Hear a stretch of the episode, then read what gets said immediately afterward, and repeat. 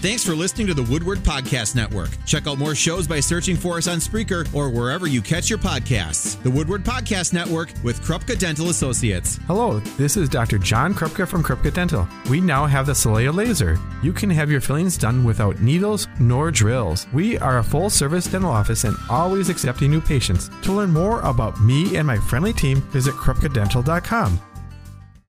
With the WHBY Evening News, I'm Terry Kvarik.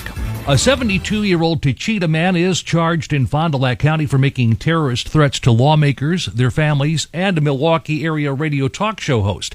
According to a criminal complaint, James Stearns allegedly sent a pair of emails at the end of May. One was directed at a specific lawmaker and his family after a bill that would allow teachers and school administrators to be armed was introduced. Stearns' email threatened to, in his own words, hunt down the lawmaker and his family like animals if that bill became law. An email sent to the Milwaukee area radio show host has Stern saying that if that bill passes, he, again in his own words, will purchase the most powerful gun he can purchase and go to Madison and shoot as many of the people who voted for this law as he can.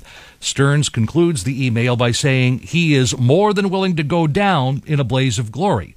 Stearns is being held on $4,000 cash bond with no use of the internet and no possession of dangerous weapons and ammunition. The investigation into that case continues. A Green Bay woman accused of killing and dismembering a man is ordered to stand trial. Taylor Schabusiness is charged in Brown County Court with first degree intentional homicide, mutilating a corpse, and third degree sexual assault. According to the criminal complaint, Schabusiness choked Shad Thyrion to death, dismembered his body, and placed body parts in her van and around a home along Stony Brook Lane back in February. A judge ruled her competent to stand trial during a hearing two weeks ago. Schabusiness is due back in court on July 5th. Winnebago County will proceed with funding to build a new coroner's office morgue and evidence storage facility. The county's Finance and Personnel Committee this morning approves a resolution authorizing an additional $1,524,580 for that project. County Facilities and Grounds Director Mike Elder says the pandemic showed that the current morgue and temporary storage facility are inadequate for anticipated future needs. Over the Thanksgiving time period and through COVID, was that the storage facilities that we've been using have just been filled up. And we were scrambling for places to place decedents.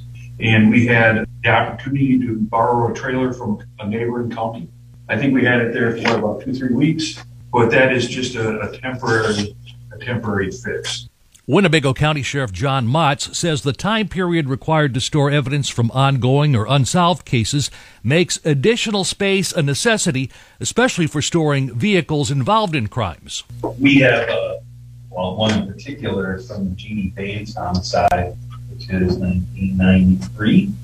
Uh, so, in unsolved cases, we have to keep uh, all of the uh, property cars through the appeals process. It can be years. It is often.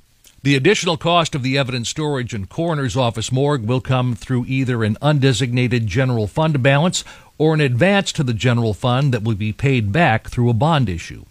An impaired driver is in custody after leading Fond du Lac County Sheriff's deputies on a wrong way chase on I-31 early this morning. Around 2:12 a.m., dispatchers were notified of a driver traveling north in the southbound lane of I-41 near the Dodge Fond du Lac County line. Deputies caught up with the driver as he was heading north in the southbound lane near Highway 151. The driver failed to respond to a patrol vehicle that pulled alongside with lights and sirens activated.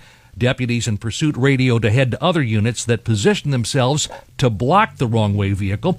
The driver slowed his vehicle down at I 41 and Hickory Street, but did not stop. His vehicle struck a patrol vehicle, traveled a short distance into the median, where the chase finally ended. The driver is identified as a 61 year old man from Manistee, Michigan.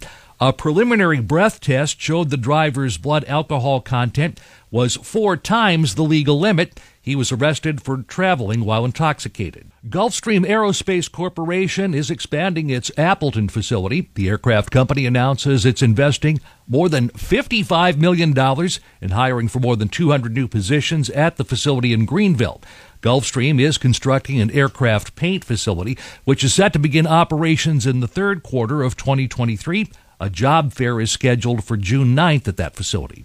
Oshkosh's newest middle school is rising from the ground and now has a mascot.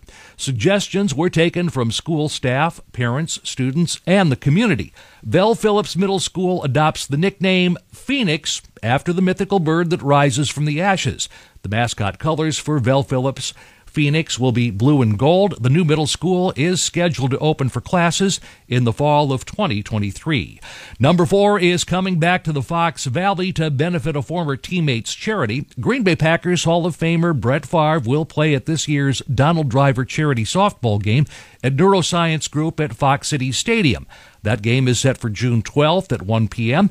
Driver and Favre will be joined by James Jones, A.J. Dillon, Aaron Jones, Desmond Bishop, Jarrett Bush, Nick Collins, Robert Ferguson, Jermichael Finley, Antonio Freeman, and Ahman Green. All proceeds will benefit the Donald Driver Foundation and other charities.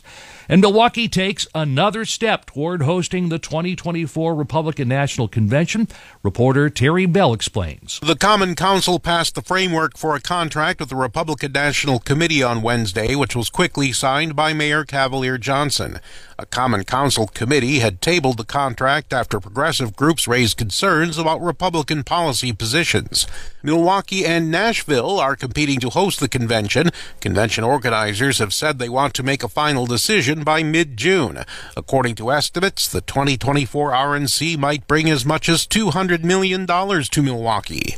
Lucky Land Casino asking people what's the weirdest place you've gotten lucky? Lucky? In line at the deli, I guess? Aha, in my dentist's office. More than once, actually. Do I have to say? Yes, you do. In the car before my kids' PTA meeting. Really? Yes. Excuse me, what's the weirdest place you've gotten lucky? I never win and tell. Well, there you have it. You can get lucky anywhere playing at LuckyLandSlots.com. Play for free right now. Are you feeling lucky? No purchase necessary. Void where prohibited by law. 18 plus. Terms and conditions apply. See website for details.